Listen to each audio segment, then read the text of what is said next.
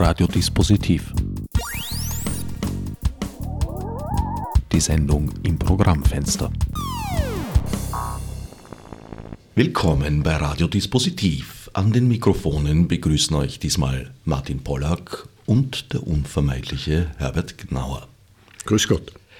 Herr Pollack, Sie sind von Ihrer Ausbildung her zunächst einmal Tischler, mhm. Haben Slavistik studiert, sind Spezialist für osteuropäische Geschichte, sind Schriftsteller, Übersetzer und Journalist. In letzterer Funktion haben Sie vor nicht allzu langer Zeit einen Gastkommentar in der NZZ, in der Neuen Zürcher Zeitung, verfasst, in dem es um den Vormarsch der Burschenschaften in Österreich geht. Mhm. Tatsächlich äh, kann man fast jeden Tag, würde ich sagen, in der Zeitung von Ernennungen lesen, wo Männer aus dieser Seilschaft, aus diesen Seilschaften, äh, in sehr wichtige staatsnahe oder staatliche Positionen mhm. gebracht werden. Ist das für Sie überraschend gekommen? Eigentlich ja. Ich komme selber aus einer Familie, wo väterlicherseits, wo alle Burschenschaftler waren, schlagene Burschenschaftler. Der Großvater, der Großonkel, mein Vater, mein Onkel, alle. Buchstäblich alle. Das heißt, ich kenne dieses Milieu relativ gut. Und ich war wirklich der Meinung, dass dieses Milieu eigentlich im Aussterben begriffen ist. Ja, das wundert mich jetzt sehr, dass die plötzlich diese Jungen, das sind ja relativ, also jetzt gemessen an mir auf jeden Fall junge, junge Männer, äh, naturgemäß alles Männer, weil das ja so männerbündlerische Vereine sind. Ah, es gibt die Mädchenburschenschaften auch. Ja, aber das ist, also das, Entschuldigung, wenn ich da jetzt irgendwas Abfälliges sage, aber das finde ich, ich meine, für mich sind einige dieser Sachen sind so ein bisschen Mickey Maus Burschenschaften. Eine okay. schätze ich sogar, Hysterie. Ja, ja, ja die, die sind natürlich ganz witzig, ja. das ist schon richtig. Nein, aber ich dachte tatsächlich, äh, dass die irgendwo ja, sich selbst erledigen. Nicht? Ich kann mich erinnern, mein Sohn, der wird jetzt 40, der hat in Wien studiert. Und den habe ich einmal gefragt, rein Interesse, aber äh, gut, er studierte Afrikanistik, also naturgemäß auf der Afrikanistik hat man auch keine Burschenschaftler zu erwarten. Afrikanistik und Politologie. Und den habe ich gefragt, wie ist das eigentlich bei dir gibt es da Burschenschaftler und er wusste nicht wirklich, wovon ich rede. Ja? Der hatte die nicht mehr im Blick, der hatte die überhaupt nicht mehr im Fokus. Der hat gesagt, was, Burschenschaftler, was sind die? Habe ich gesagt, na, die mit den Kappeln, die mit den Schmisse. Er hatte keine Ahnung. Zu meiner Zeit, also das ist jetzt sehr viel früher, ich bin Jahrgang 44, gab es die noch, da haben sie ihren Bummel gemacht in der Aula und wir haben dagegen protestiert und hin und her und da wussten wir, in welchen Lokalen die Genossen sitzen. Also da hat man die einfach ja eigentlich fast jeden Tag gesehen und hat irgendwie auch Reibereien mit ihnen gehabt, bei Borodajkiewicz-Demonstration sowieso. Also da wusste man, okay, die, die es und mit denen legt man sie an oder auch nicht, wie, wie immer. Also ich dachte einfach, dass sich die erledigen und dass die aussterben. Darum bin ich sehr, sehr überrascht, wenn ich jetzt lese und das, wie Sie gesagt haben, jeden Tag eigentlich taucht da einer auf, plötzlich ist da einer, heute lese ich in den ORF-Nachrichten, wird ein Attaché ausgerechnet aus Israel zurückgerufen, weil er irgendwo im Facebook gepostet hat, ein, ein, Bild von sich selber. Ist ja wunderbar, dieser Narzissmus, ne? Diese, die Leute immer sich selber posten, mit einem T-Shirt ausgerechnet der rechtsextremen Identitären. Nicht? Und dann liest man irgendwo in einer Zeile A, Mitglied der Penelerschaft, also Mittelschülerverbindung, Vandalia, glaube ich. Nicht? Denke mal, erstmal wer kommt auf die Idee, so einen Menschen ausgerechnet nach Israel zu schicken? Da muss man ja schon ein bisschen einen Kopfschuss haben. Und zweitens, ja, wundert es mich schon, dass, dass es die überhaupt gibt noch.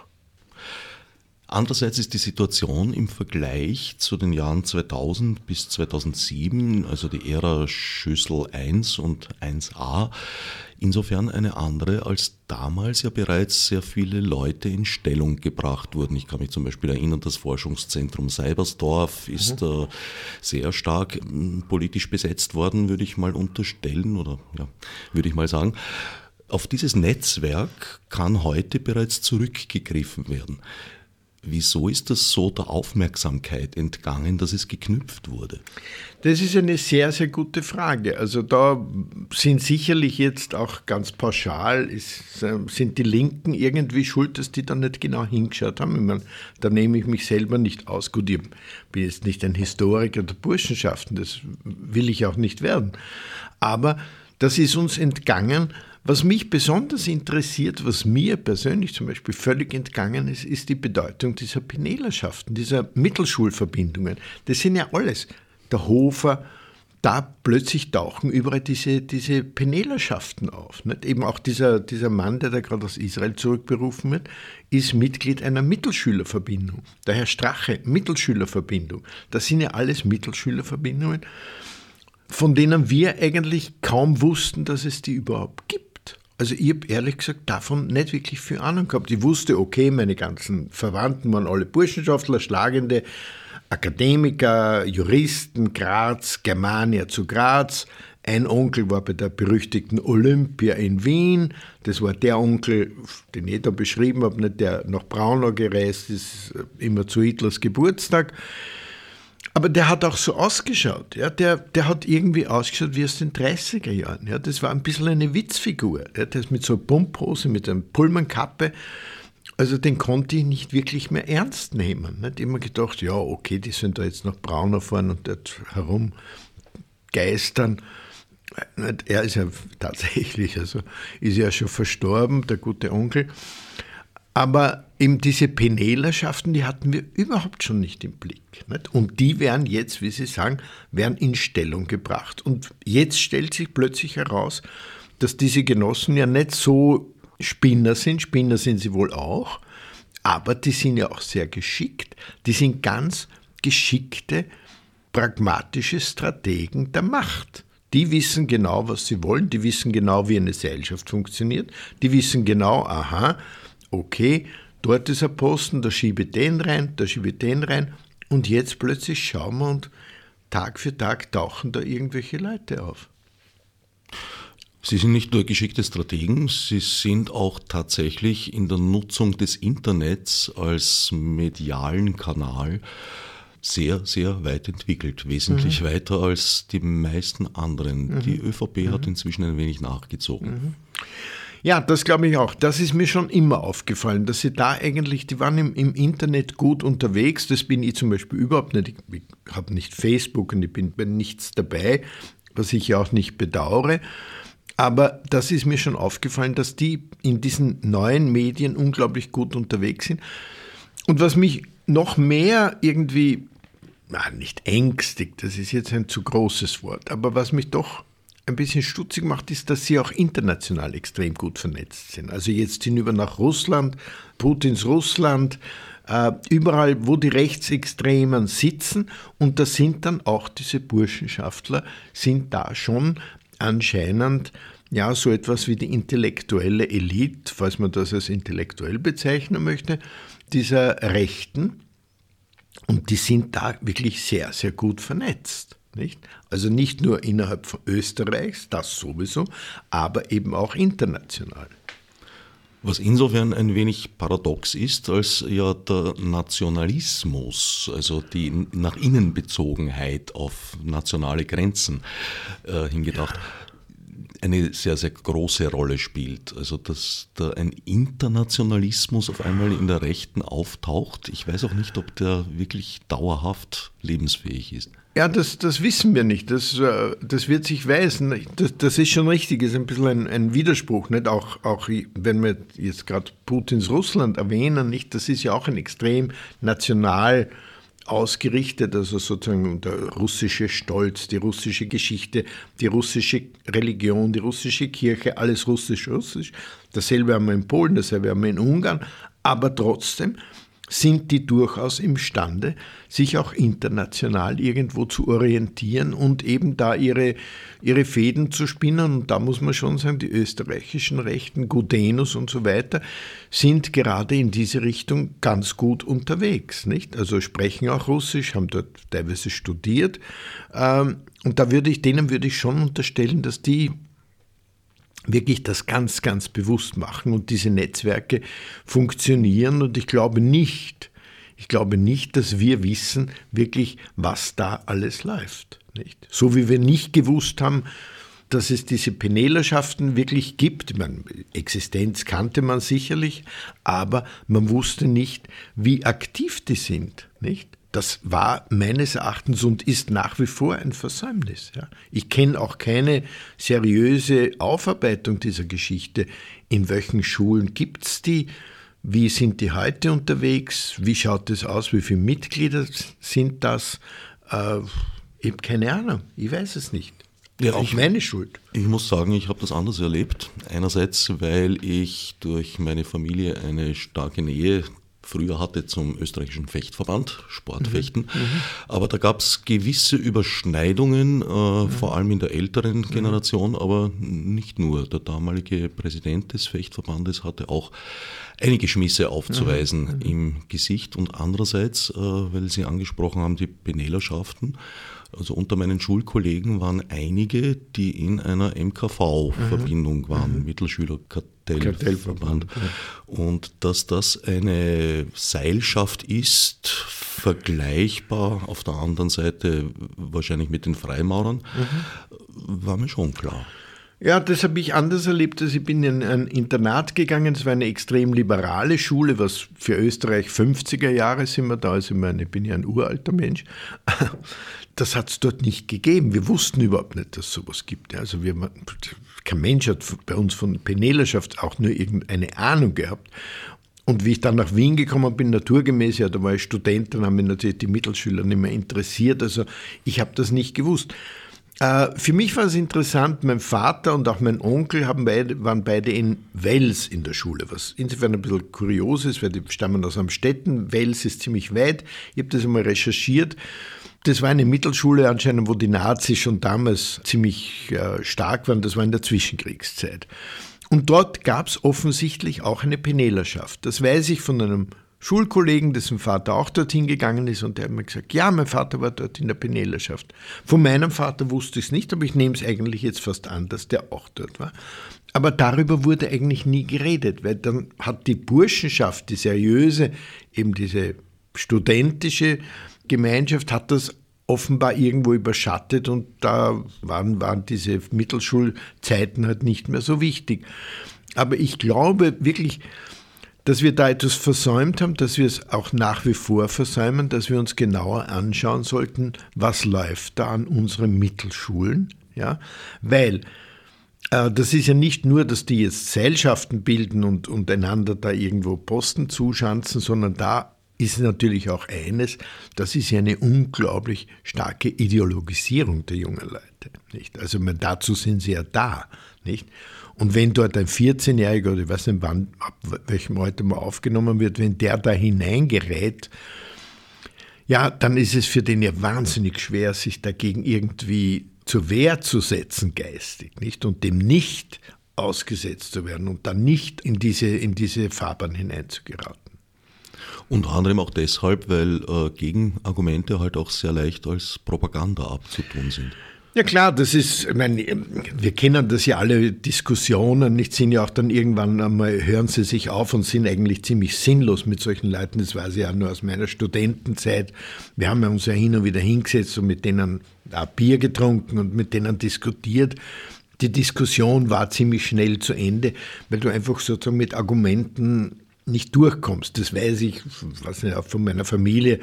Über Antisemitismus zu reden ist sinnlos mit einem eingefleischten Antisemiten. das ist witzlos. Nicht? Der weiß seines und du kannst ihm das Thema aufzeichnen und ihn äh, überzeugen. Völlig wurscht, er wird dir das nicht glauben und er weiß eben seine, seine Geschichte und okay, so ist es. Und das ist natürlich bei denen genauso. Genau das führt zu einer immer weiter fortschreitenden Polarisierung in unserem Land. Zum ersten Mal habe ich diesen berühmten Satz, man soll die Regierung an ihren Taten messen, äh, vernommen, als die Regierung ihr Programm auf den Tisch gelegt hat, was ja schon effektiv eine Tat war. Seit damals erlebe ich fast täglich, manchmal sogar mehrmals täglich, neue Taten der Regierung, die auch medial durchaus erwähnt werden. Ich sehe da eine Allianz geradezu zwischen Profil, Falter und Standard, die in dieser aktuell gerade anhängigen BVD-Geschichte gemeinsam recherchieren und ja, das dankenswerterweise aus meiner Sicht vorantreiben.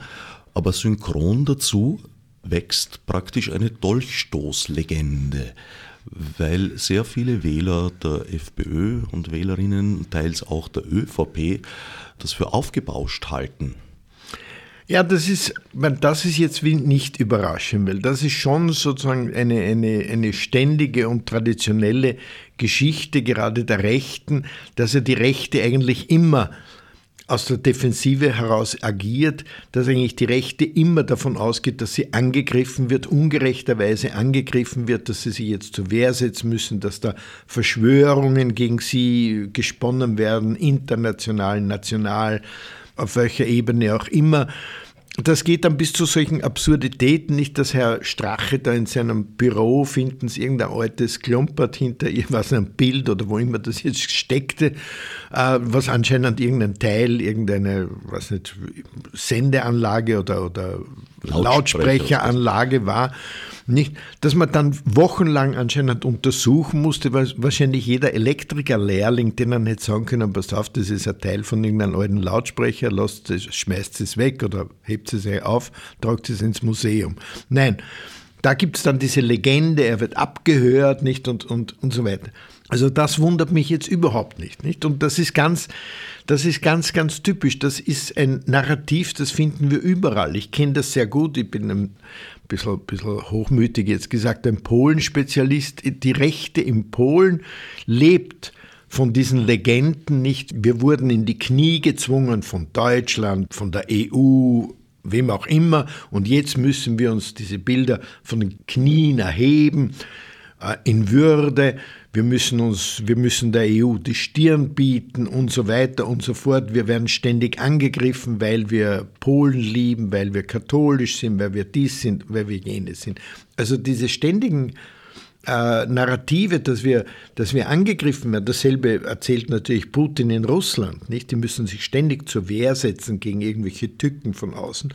Und das machen unsere ganz genauso. Das ist das ist seit, seit Beginn der Geschichte so, dass die Rechte immer angegriffen wurde und sich immer nur zur Wehr setzen musste, weil ja, weil ja irgendwie Unrecht geschehen ist. Nicht? Interessanterweise schaffen Sie hier den Spagat, sich einerseits als Opfer zu stilisieren, auf der anderen Seite aber auch als Helden, als einsame Widerstandskämpfer. Ja, das, ich meine, das sind so Bilder, die Sie irgendwo aus der Geschichte ja auch mitbringen und, und halt immer wieder beleben. Nicht? Eben auch so dieser Heldenmythos, der dann hin und wieder ein bisschen in den Märtyrermythos kippt. Nicht? Also das sind, das sind natürlich so schöne, schöne Bilder. Äh, die gehören, da sind wir jetzt dann wieder bei der Burschenschaft, die gehören natürlich auch zur Burschenschaft dazu. Nicht? Weil dort ist ja auch, was wird denn dort sozusagen bewiesen? Dort wird einmal die Männlichkeit bewiesen. Ich meine, dazu nehme ich einmal an, hat mir diesen ganzen Zinnober mit Mensuren und so weiter, um eben das zu beweisen, und ja, das zieht sich da schon durch und ich glaube, da müsste man sich wahrscheinlich anschauen, von wo kommt denn das nicht? Und das ist natürlich jetzt die Anfänge der Burschenschaften, da waren sie ja durchaus liberal. Ich meine, die hatten ja ihre Berechtigung, das ist ja überhaupt keine Frage, nicht? Darauf berufen sie sich ja auch heute immer wieder fälschlicherweise. Inwiefern fälschlicherweise? Naja, weil Sie, weil Sie sagen, ja, wir hatten ja eine liberale Tradition, nicht 1848, also wo wir da sozusagen Freiheitskampf, ja, also ich meine, die liberale Tradition, also ja, die, die wird ja nicht gerade so sehr hochgehalten, nicht? Aber das ist ja an sich, sind die ja unterwegs. Ich habe jetzt gerade bekommen von einem Freund, und ich meine, das ist wiederum eher so ein Kuriosum der Burschenschaft, aber wo sie sich so auf die Geschichte beziehen, das ist ein ein Burschenschaftler aus Oberösterreich, also meine Heimat, ein Sudete, Brunner Sudetier, das sind auch die, die mit diesem Liederbuch ja in, in, Zusammenhang gebracht wurden, nicht? Und der wurde gefragt, ein alter Herr bereits, Lutz Weinzinger, glaube ich, heißt er, der war einmal Chef der oberösterreichischen FPÖ, war Nationalrat, alles. Und den haben sie gefragt, ja, wie, wie erklären Sie sich denn das als alter Herr der Brunner Sudetier? Und der äußert sich da in einem Interview empört, ja, wie denn, was denn, ja, wie uns kann man so etwas unterstellen, ja, das ist ja überhaupt das Frechste.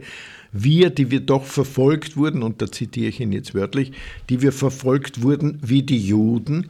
Und da bezieht er sich darauf, dass natürlich das wissen wir alle nicht, die Burschenschaften aufgelöst wurden in der Nazizeit, nicht? Die wurden alle übergeführt in irgendwelche Nazi-Verbände. Also Burschenschaften wurden tatsächlich abgeschafft in der Nazizeit. Und daraus beziehen sie jetzt sozusagen diese Legende, wir Nazi, ja bitte, uns haben ja die Nazi aufgelöst. Nicht? Also, und er sagt ihm, wir wurden verfolgt wie die Juden. Nicht? Also man, daraufhin sollte man ihm eigentlich klagen, aber ja, soll er halt, ist ein alter Neuer. Wurden sie aufgelöst? Meines Wissens, sie wurden, weiß nicht, also ich kenne jetzt nicht genau diesen Vorgang. Sie wurden, glaube ich, aufgelöst. Also sie wurden, ich glaube jetzt nicht, dass man sagen soll, verboten, sondern sie wurden jeweils übergeführt in irgendwelche Kameradschaften, nicht?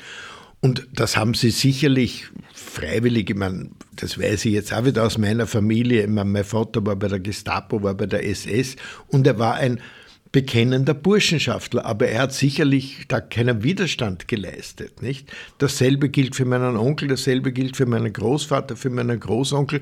Die sind alle mit fliegenden Fahnen zu den Nazi übergegangen. Also die hat das nicht gekratzt. Das natürlich hat die Burschenschaft Germania zu Graz in der Nazizeit nicht mehr gegeben. Die wurde übergeführt in irgendeine Nazi-Kameradschaft, ich weiß nicht, wie die geheißen hat. Aber das hat die anscheinend nicht so, nicht irgendwie besonders gestört, nicht? Weil da hat anscheinend, ja, diese, dieser Glaube an den Nationalsozialismus, an die großen Führer, an die deutsche Mission, hat wohl überwogen und damit haben sie sich abgefunden. Wahrscheinlich haben sie es nicht gut gefunden, das glaube ich denen schon, nicht? Das haben sie ja geliebt, ihre Kappeln und ihre Tradition und Scherpen und, und was immer da dabei war. Aber sie haben sich damit abgefunden.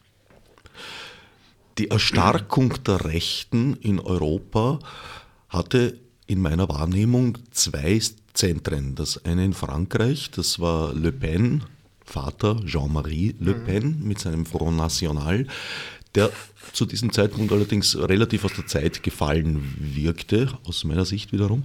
Mhm. Das zweite Zentrum befand sich in Österreich mhm. und hieß Jörg Haider. Ja, also ich, ich, kannte den Haider persönlich recht gut. Ich war damals ja österreichischer Korrespondent des deutschen Nachrichtenmagazins Der Spiegel und hab, hatte auch ein ziemlich gutes Verhältnis, jetzt einmal in Anführungszeichen.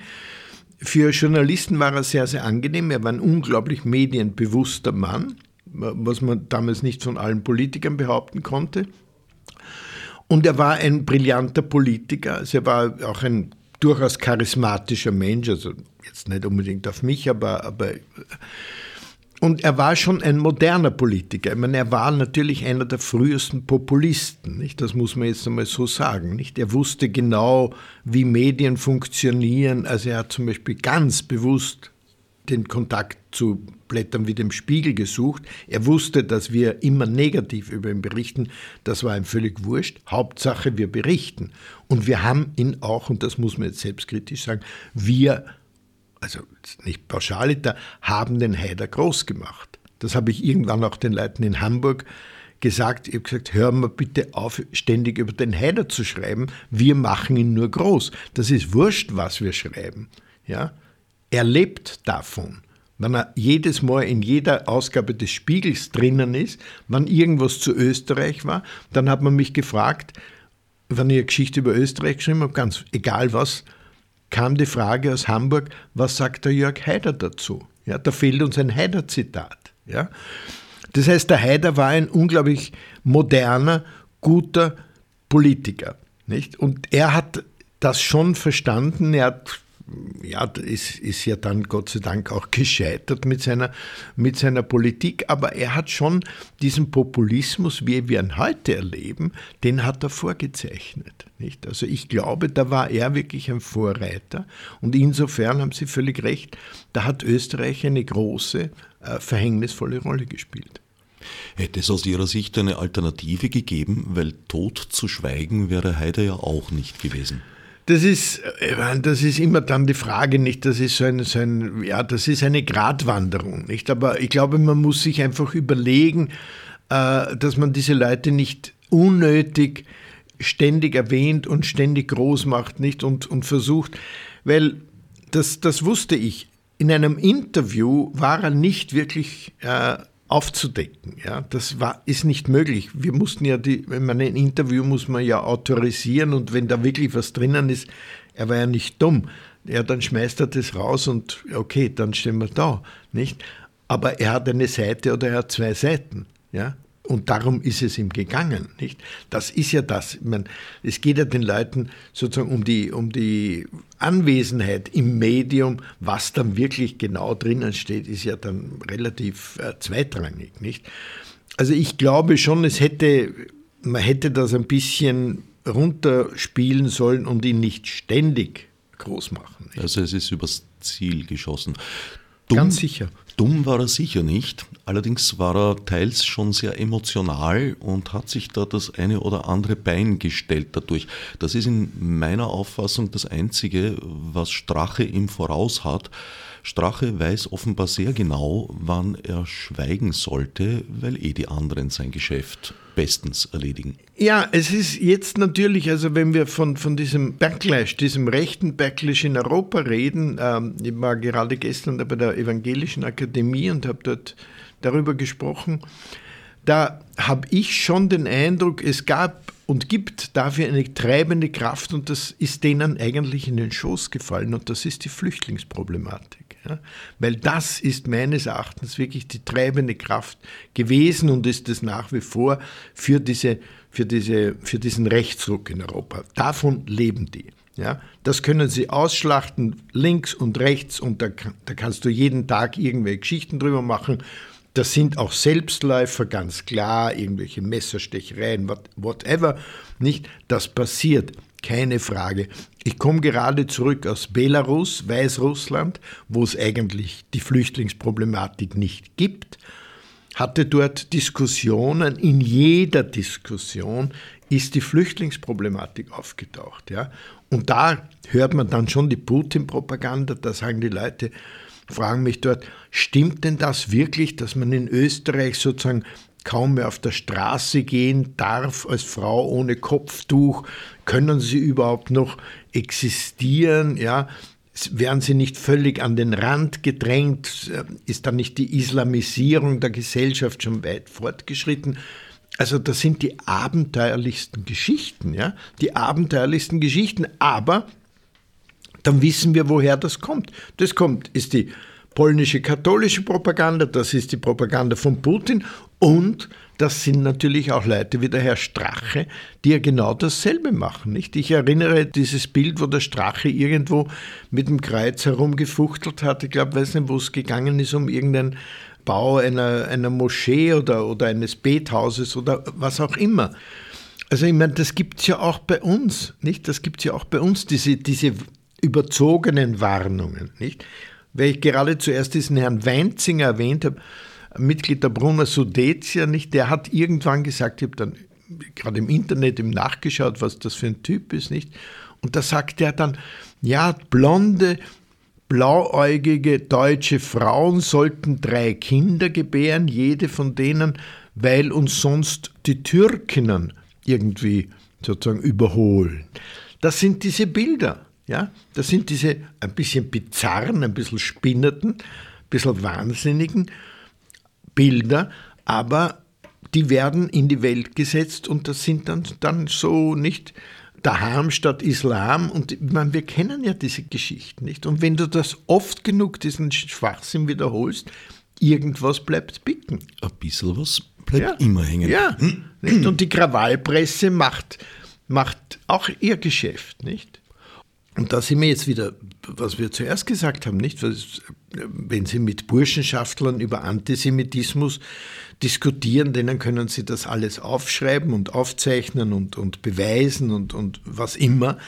Das wird Ihnen wenig nützen, weil der glaubt eben seines und dasselbe ist natürlich mit diesen Asylanten. Diese Ängste und dieses Misstrauen, die einmal gesät sind, die setzen sich in der Bevölkerung fest.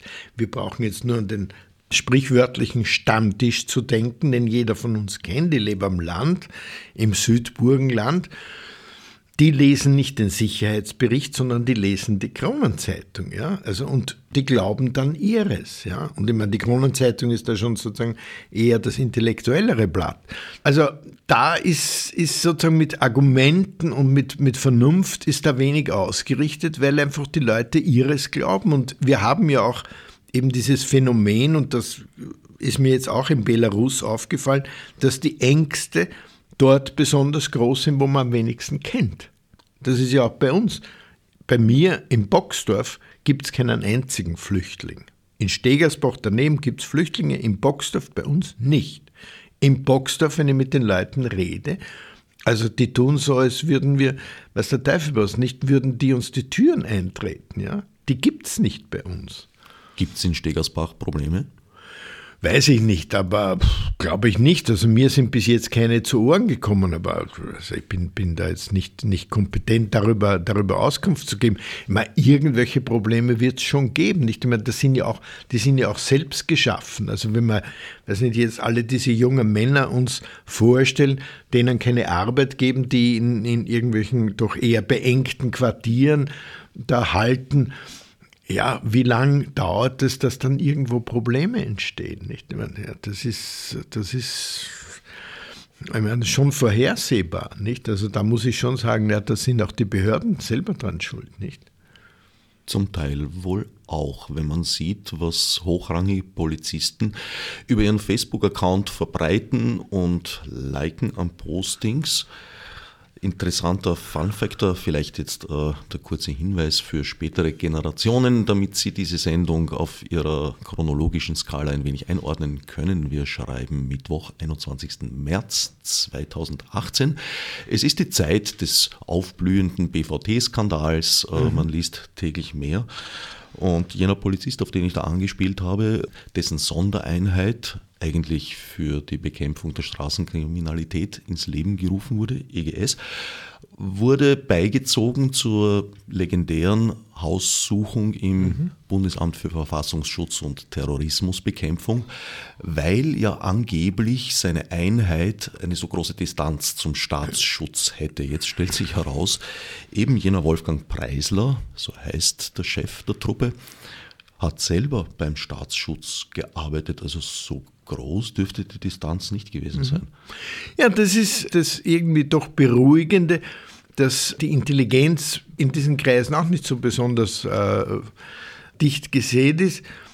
Und mir kommt halt vor, nicht, dass, dass bei, diesem, bei diesen neuen Medien, da kommt diese, diese persönliche Eitelkeit eben zum Spiel. Und da sind wir jetzt dann wieder bei dem, den wir zuerst auch erwähnt haben, nicht diesen Attaché da aus Israel, österreichischen Attaché aus Israel, der da sein Bild postet in, in Facebook, glaube ich, oder wo auch immer, nicht, wo er eben mit einem T-Shirt der Identitären auftritt, nicht? Und jetzt hat er halt Probleme. Jetzt ist er gerade nach Wien berufen worden und wahrscheinlich wäscht man ihm den Kopf und sagt, äh, spinnen Sie, Herr Kollege? Oder was? Nein, das ist ein Perdu im Außenministerium, sagen, spinnst.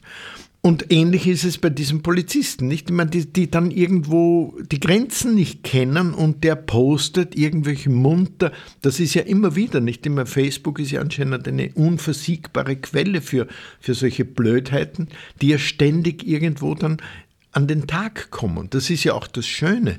Nicht? Das ist ja das Schöne, dass die alle solche eitlen Affen sind, dass sie ständig ihre Blödheiten da irgendwo mitteilen müssen. Der kann das ja nicht für sich behalten. Der kann nicht zu Hause sitzen und irgendwo sich sein Teil denken. Na, das geht nicht. Der muss ja ständig herumspielen an seinem Handy oder wie immer mehr das macht und bringt das an die Öffentlichkeit und wundert sich dann wahrscheinlich nicht, uh, ups, nicht, Jesus nicht, haben andere auch mitgelesen, nicht? Und dann steht es irgendwo im Standard, im, im Falter, irgendeiner deckt das auf und haut ihm an den Kopf, nicht? Das finde ich dann schon immer das Beruhigende.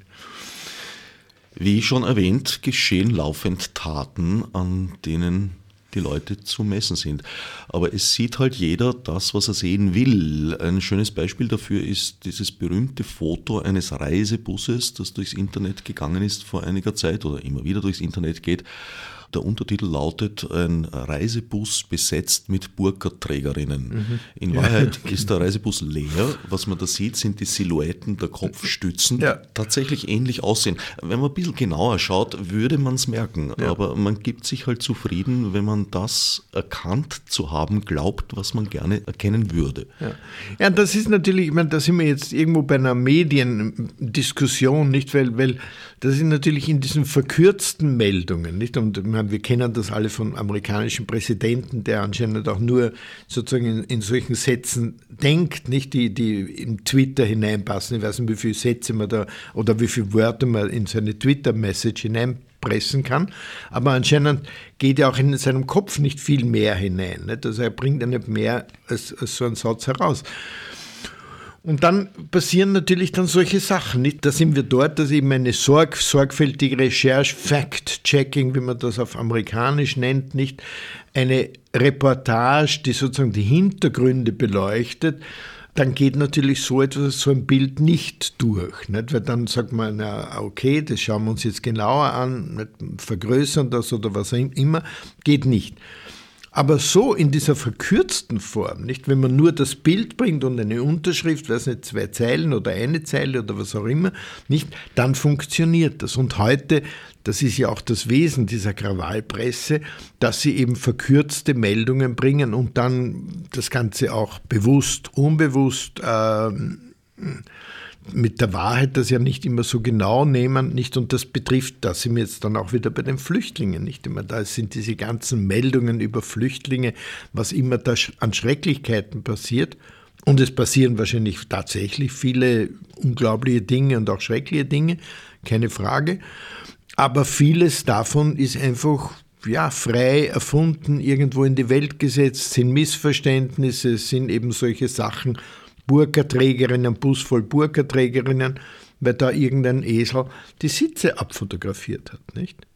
Ist es nicht auch so, dass seitens der politischen Mitbewerber, der in den 80er Jahren noch sehr mächtigen Mitbewerber, wie man sagen muss, da einige Versäumnisse vorliegen? Also ich kann mich zum Beispiel erinnern, dass Jörg Haider in den 80er Jahren bereits zum Beispiel von sozial schmarotzenden Gastarbeitern mhm. äh, fabuliert hat, die die österreichischen Sozialtöpfe ausnehmen würden. War, war das Gegenteil, mhm. da sie von sehr vielen Leistungen ausgeschlossen waren, aber natürlich die vollen Beiträge gezahlt haben, haben sie die mhm. österreichischen Sozialtöpfe mhm. nicht ausgenommen, sondern gefüllt. Mhm. Dieses Wissen habe ich damals von Josef Haslinger erhalten, mhm. einem Literaten. Mhm. Von einem Politiker oder einer Politikerin habe ich das an wahrnehmbarer Stelle nicht erfahren.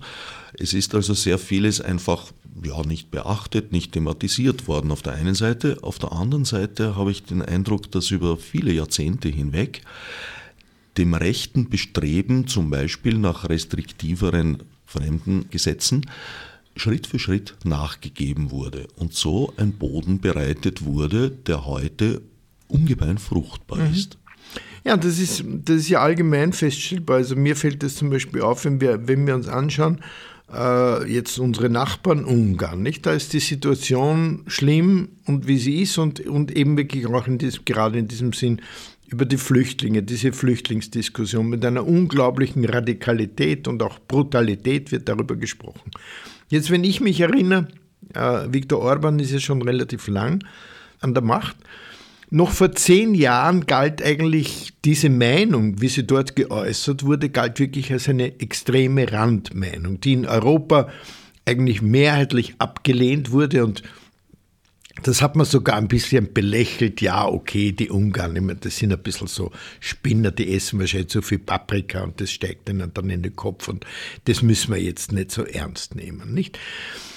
In der Zwischenzeit ist dieser, dieser Herr Orban mit seinen doch nach wie vor extremen und radikalen Meinungen, nicht, die hat er ja nicht geändert, im Gegenteil, er hat sie auch in die Taten umgesetzt, ist eigentlich im Mainstream angelangt, nicht? Und das passierte laufend, nicht? Das passierte laufend, wie Sie sagen, die rechten Meinungen eben gerade was die Flüchtlinge angeht, was diese Kriminalität, ob real oder imaginiert angeht, das wurde früher, hat man gesagt, nein, so schlimm ist das nicht. Und heute hält kaum mehr jemand dagegen. Im Gegenteil, heute sind diese Meinungen Mainstream und man versucht auch manchmal eher, eher schlecht als recht, die Rechten rechts zu überholen, indem er dann noch extremere Meinungen äußert. Wir kennen das von den Wahlen, nicht? Wo dann die Leute sagen, na gut, also sozusagen noch rechter als der Haider, dann würde ich doch lieber den Haider, weil da weiß ich, woran ich bin. Ich mein, oder jetzt Herrn, den, den Herrn Strache, nicht? Die meinen es ehrlich, die sagen, haben das schon die ganze Zeit so gesagt, also denen glaube ich das ja auch. Und da haben die Leute dann schon recht. Nicht? Das heißt, es hat sich schon diese Meinungen in Europa, wenn wir das jetzt vergleichen würden vor zehn Jahren und heute, da sind wir an einem Punkt angelangt, der wirklich besorgniserregend ist, nicht? Und da muss man sagen, haben natürlich die Politiker immer wieder im Bestreben, das ja von einem Politiker verständlich ist, im Bestreben, den Leuten eben aufs Maul zu schauen, den, äh, den Leuten nach dem Mund zu reden, die Wähler wie man das so sagt, abzuholen, nicht, was immer das bedeuten soll. Und eben sozusagen da in, diese, in diesen rechten Gebieten da herumzufischen nach Stimmen, haben sie das langsam zur Normalität erklärt. Nicht? Auch der Kurz war ja mal, kann man mich erinnern kann, Integrationsminister. Nicht? Also davon ist ja jetzt wenig übrig geblieben. Nicht? Also von Integration ist ja eigentlich nicht mehr wirklich bei ihm die Rede. Der ist ja nur mehr von Krisen und, und irgendwelche Routen zumachen und, und solchen Sachen. Also alles so eher Abschottungsdinge. Nicht? Also da ist, ist natürlich unglaublich viel passiert und da sind wir wieder dort, was ich zuerst gesagt habe, nicht, dass dieser Rechtsruck in Europa, da war meines Erachtens die treibende Kraft und ist nach wie vor ist diese Flüchtlingskrise, die natürlich den Leuten wirklich in den Schoß gefallen ist. Die haben sie ja nicht irgendwie erfunden, die gibt es ja tatsächlich. Die haben sie auch nicht jetzt ausgelöst, aber das kann man ihnen nicht vorwerfen. Das war nicht der Herr Strache, der die Flüchtlinge aus Afrika in Bewegung gesetzt hat, sondern die sind gekommen und die haben das kapiert. Wunderbar, okay, da haben wir jetzt unser Argument. Und das hat schon beim Haider, so wie Sie sagen, nicht gegen die Gastarbeiter, gegen die, gegen jene, immer gegen irgendwelche Minderheiten, wo wir eben Sündenböcke brauchen. Und das ist ja auch uralt, dass wir wir suchen immer irgendwo einen Feind, nicht einen äußeren Feind, das sind diese, die Juden, die Moslems jetzt, äh, am besten dann beide zusammen. Und die stilisieren wir jetzt hoch, machen sie zu einer großen Gefahr und dann müssen wir dagegen uns wappnen, müssen wir ein Bollwerk errichten, müssen wir Zäune errichten, müssen wir Mauern errichten, müssen wir die Grenzen schließen und so weiter und so fort. Wir kennen diese Argumente, kennen wir zur Genüge. Tatsächlich sucht auch heute ein Teil der SPÖ im wahrsten Sinn des Wortes ihr Heil darin, die SPÖ als dritte Rechtspartei zu positionieren. Ja. ja, und das ist ja das Fatale nicht und das ist ja auch das Dumme. Ich meine, also sozusagen noch rechter als, als rechts, das bringt nichts. Nicht? Das ist auch unglaubwürdig, Gott sei Dank. Und du machst dann nur deine eigene, eigene Partei kaputt. Nicht? Und was wir in Österreich heute Gott sei Dank haben und was ja meine Hoffnung ist, was zum Beispiel auch in Polen, das ich gut kenne, meine Hoffnung ist, was in Ungarn nicht mehr so funktioniert, das ist dann, was bleibt, ist die Zivilgesellschaft. Nicht? Weil auf Parteien würde ich mich nicht gerne verlassen. Da verlasse ich mich nicht gern. Da sage ich, für mich ist eine starke Zivilgesellschaft einfach wichtig. Und da, also komme ich zurück, was ich gesagt habe, ich war gestern als Gast der Evangelischen Akademie und da haben wir über Europa gesprochen.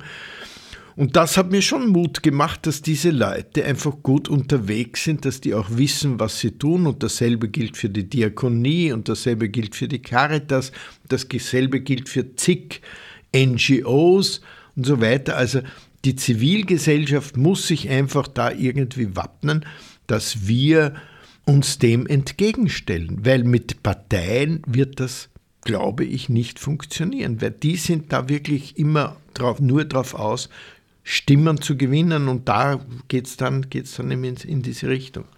Welches politische System jenseits einer Parteienstruktur schwebt Ihnen davor? Ähm, mir schwebt gar nichts vor. Ich meine, ich bin ein Esel, ich bin alles andere als ein Politiker, will ich auch nicht sein. Ich weiß es nicht. Ich weiß nur eines, dass wir also ich glaube jetzt nicht, dass wir eine andere, also eine Parteiendemokratie, also das müssen wir nicht haben.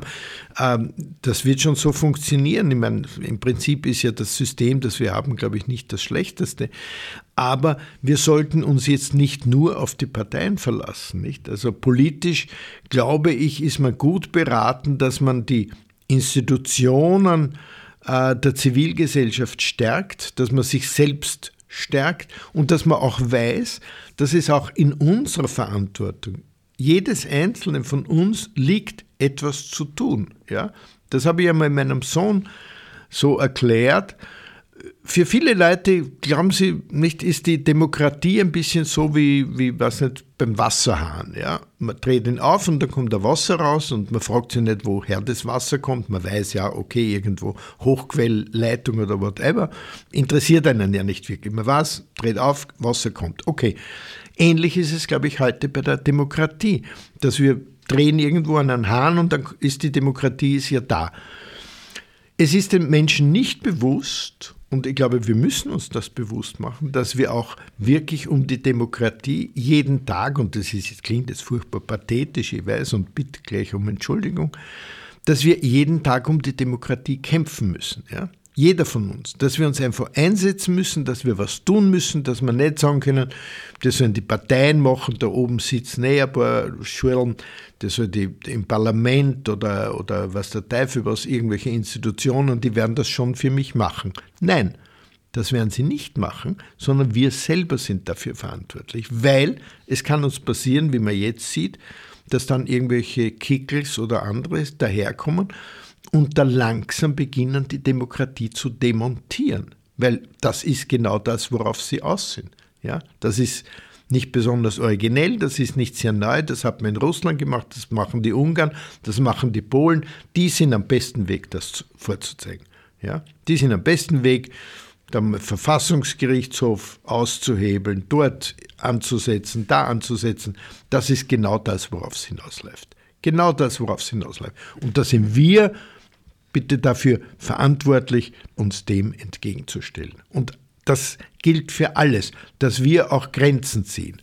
Das meine ich auch, ich bin in Osteuropa unterwegs zum Beispiel, wenn ich, wenn ich erfahre, dass ein, ein Aufdeckerjournalist in der Slowakei ermordet wird, mitsamt seiner, samt seiner Verlobten, ja, da muss ich sagen, ist es unsere Pflicht als Intellektuelle, als Journalisten, als Autoren aufzustehen und zu sagen, bitte, das geht nicht. Da sind die Grenzen erreicht. Ja. Wir sind dafür verantwortlich. Ja. Da kann ich mir nicht eben aufs Parlament oder, oder irgendwie sagen, ja, unser Bundespräsident soll jetzt einmal den Mund aufmachen. Auch der soll den Mund aufmachen, sowieso macht er auch. Aber jeder von uns ist dafür verantwortlich. Vor nicht allzu langer Zeit haben wir noch mit dem Finger auf Polen und Ungarn gezeigt im Zusammenhang mit der Ernennung von Höchst Höchstrichtern. Inzwischen haben wir selber einen Verfassungsrichter, der, sagen wir mal, den Europäischen Gerichtshof für Menschenrechte in Frage stellt. Wie weit sehen Sie Parallelen zur Zwischenkriegszeit oder ist das übertrieben?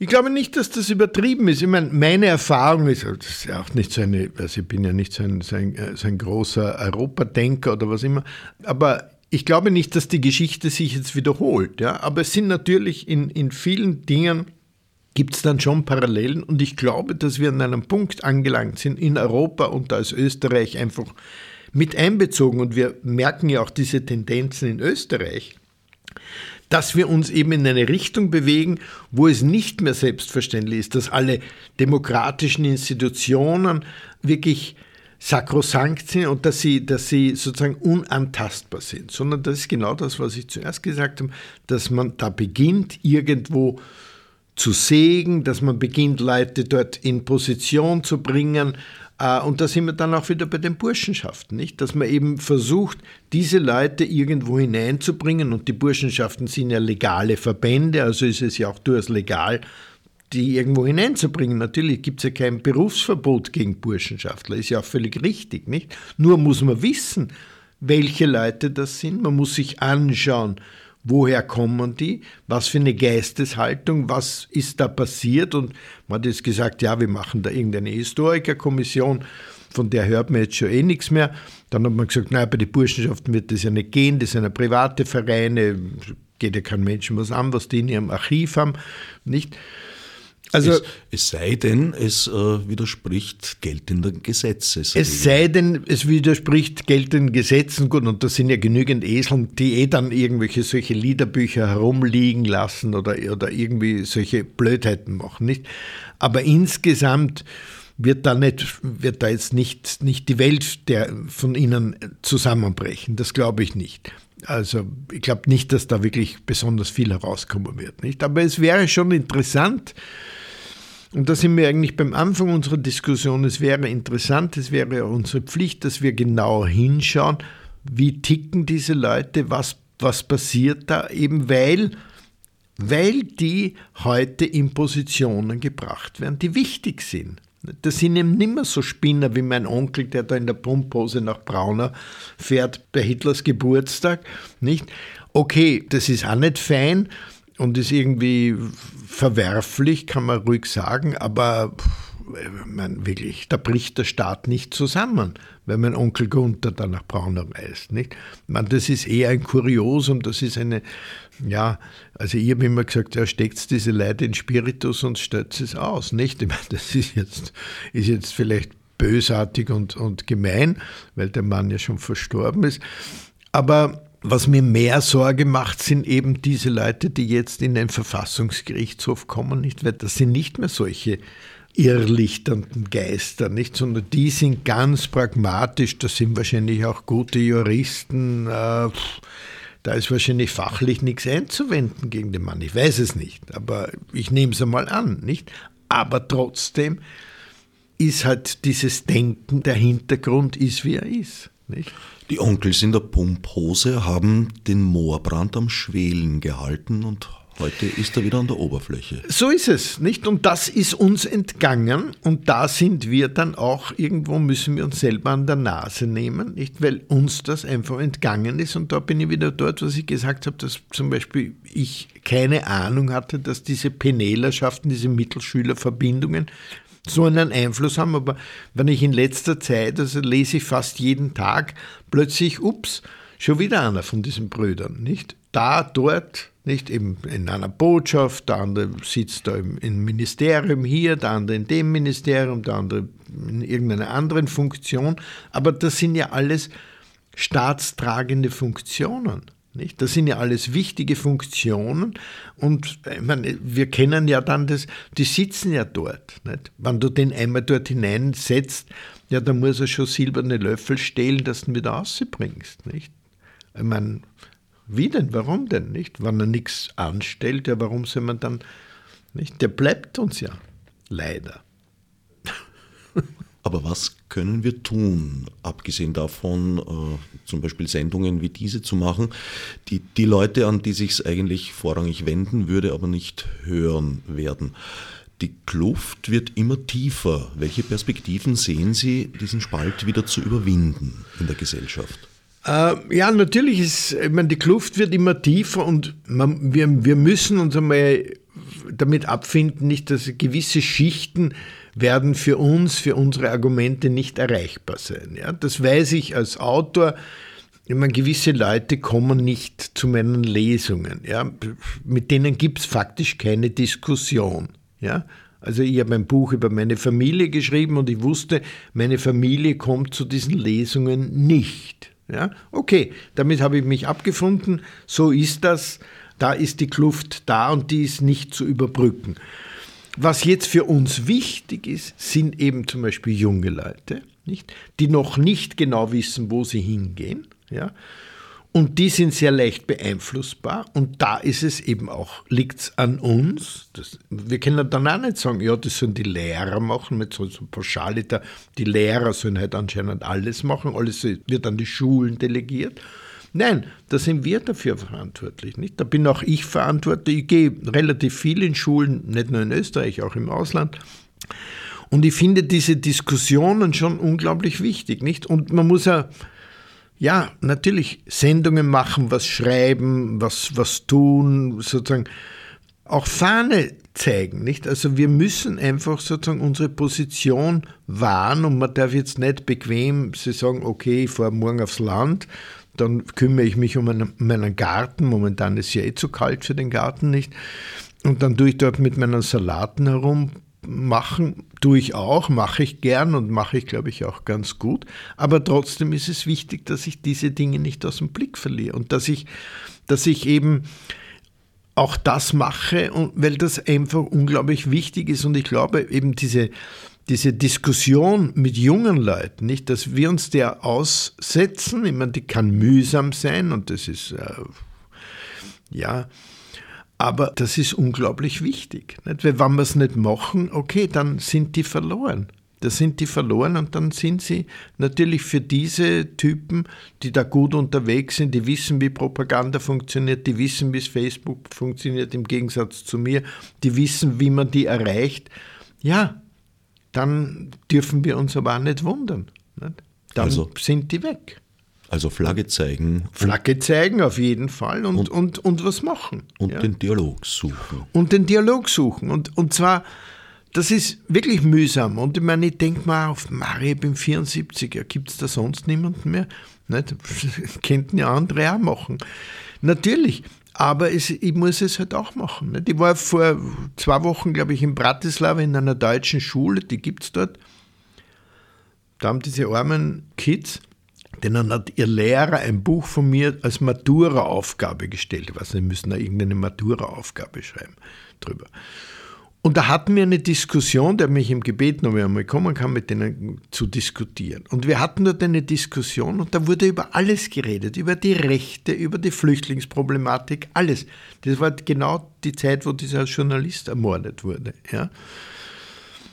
Und ich bin dort gesessen und wir haben zweieinhalb Stunden diskutiert. Die waren unglaublich, diese Kids, die waren unglaublich, haben, sprachen auch alle sehr, sehr gutes Deutsch, ja, waren unglaublich aufgeweckt, interessiert. Also wir hätten vier Stunden reden können. Ich war dann fertig. Ich habe in diesen zweieinhalb Stunden buchstäblich zwei Gläser Wasser trinken dürfen. Da war keine Pause. Ja, keine Pause. Meine Frau war dabei, die hat dann gesagt, sie, sie ist so erschöpft nur vom Zuhören. Da habe ich gesagt, na, mir brauchst du nichts erzählen. Ich meine, ich habe reden müssen. Nicht? Aber da hatte ich einfach den Eindruck, dass das Sinn macht. Ja, dass das Sinn macht. Nicht? Weil die sind 17, 18, ja okay, die wissen nicht, wo geht es denn lang, nicht? Und ja, jetzt will ich das nicht überbewerten. Ich meine, wir sind ja nicht da jetzt irgendwo so, so die großen Leitfiguren. Aber es ist schon, schon, glaube ich, nicht ganz sinnlos, dass man sich dem aussetzt, dass man das probiert, dass man den Dialog sucht und wann es nur einer ist, ja, den wir erreichen. Hart am Ende der Sendezeit die kurze Gretchenfrage. Wie schätzen Sie die Chancen ein, dass wir da mit heiler Haut herauskommen? Also ich bin der Optimist. Ich meine, sonst, sonst hätte ich mich aufs Land zurückziehen und hätte mir sagen, ja, aber wisst ihr was, hinter mir die Sintflut. Ich meine, ich werde... Also, es ist in unserer Verantwortung, nicht? Also wir dürfen da jetzt nicht defetistisch sagen, ja, um Gottes Willen, es ist alles so furchtbar. Es ist furchtbar, klar es ist furchtbar, nicht? Aber man muss sich dem halt stellen, man muss da wirklich auf die Straße gehen von mir aus, ja? So wie meine Freunde in Polen, die sind alle in meinem Alter, ja? Und die gehen Tag für Tag heute auf die Straße, ja? Die Mutter meiner Freundin, meiner Übersetzerin in Warschau, die ist 91, die geht zu diesen Anti-Abtreibungsverschärfungsgesetzen geht diese Frau auf die Straße und wachelt dort mit diesen Kleiderhaken aus, aus Draht. Ja? Und ich weiß es noch, die, meine Übersetzerin hat einmal zu ihr gesagt, Mama, dich betrifft das nicht mehr. Und die Dame ist, glaube ich, 91 oder 92. Also das weiß ich auch. Aber sie demonstriert. Ja? Und das ist wahnsinnig wichtig. Ja? Wir dürfen nicht jetzt den Kopf einziehen und sagen, ja, scheiße. Ne? Es ist scheiße, aber dem müssen wir uns aussetzen. Ich danke Martin Pollack für diesen Lichtstrahl am Ende einer eher dunklen Sendestunde. Ich danke.